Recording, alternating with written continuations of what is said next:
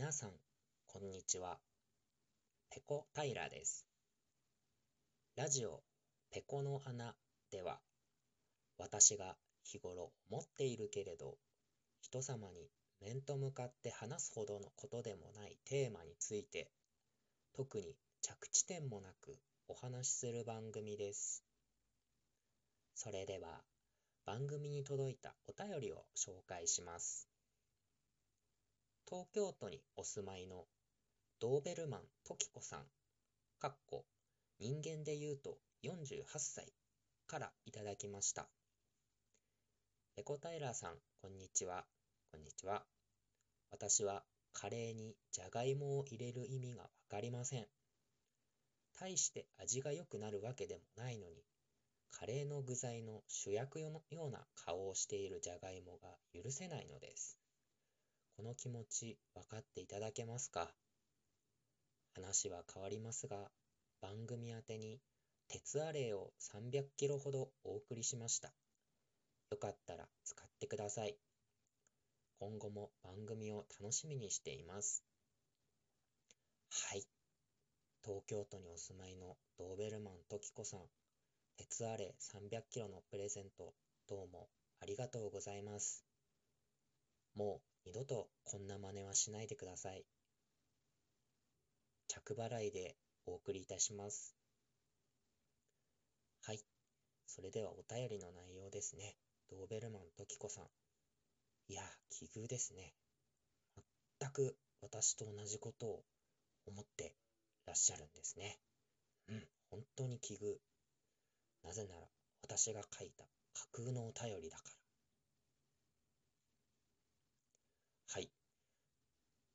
それで内容なんですけれどもね、カレーにじゃがいもを入れる意味がわからないということで、これ、人類で説明できる人が誰一人としていないと思うんですよね。あのじゃがいもって炭水化物じゃないですか。カレーってご飯と一緒に食べますよね。だからこれ究極的に言ったらじゃがいもで米が食えんのかっていう話になるなりますよね。皆さん普段どうですか？ご飯の上にじゃがいもを乗っけて食べますか？俺は食べるよっていうね、スマホの前で手を大きく上げてくれたそこのお友達、えー、今すぐ、ラジオアプリを消してください。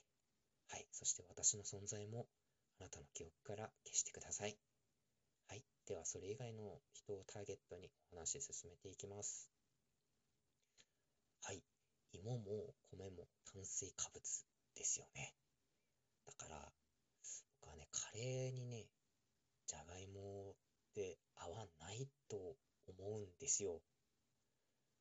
で、当たり前のように、じゃがいもって入ってるじゃないですか、カレーにね。あれ、誰が認めたの？っていう話なんですよ。他にもね、これご飯と本当に合いますか？っていうものが他にもあって、例えば、イカの塩辛とご飯って合います？僕、合わないと思うんですよね。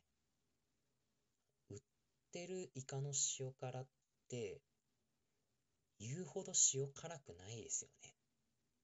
むしろ後ろのパッケージの後ろの原材料名っていうところを見てみると意外に砂糖が入ってて食べてみると結構甘いって思いませんか？僕はすごく思います。以前北海道に10年近く住んでいたことがあって、その時は僕は売っているイカの塩辛の味が気に入らなくて、自分で生のイカを買って、塩辛を自作していました。その時に使っていたのは、本当に塩だけ。うん。塩辛ってもともと保存食品なんで、余計な調味料を入れる必要はないと思うんですよ。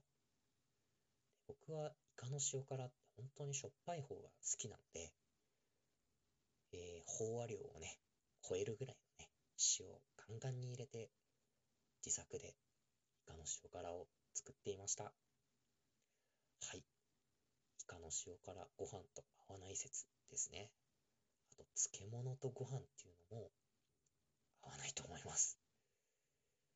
野菜でね、米は食えない。これは本当に。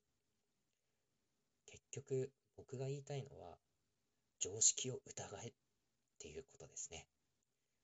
皆さん、世の中の当たり前を何も考えずに受け入れてはいませんか？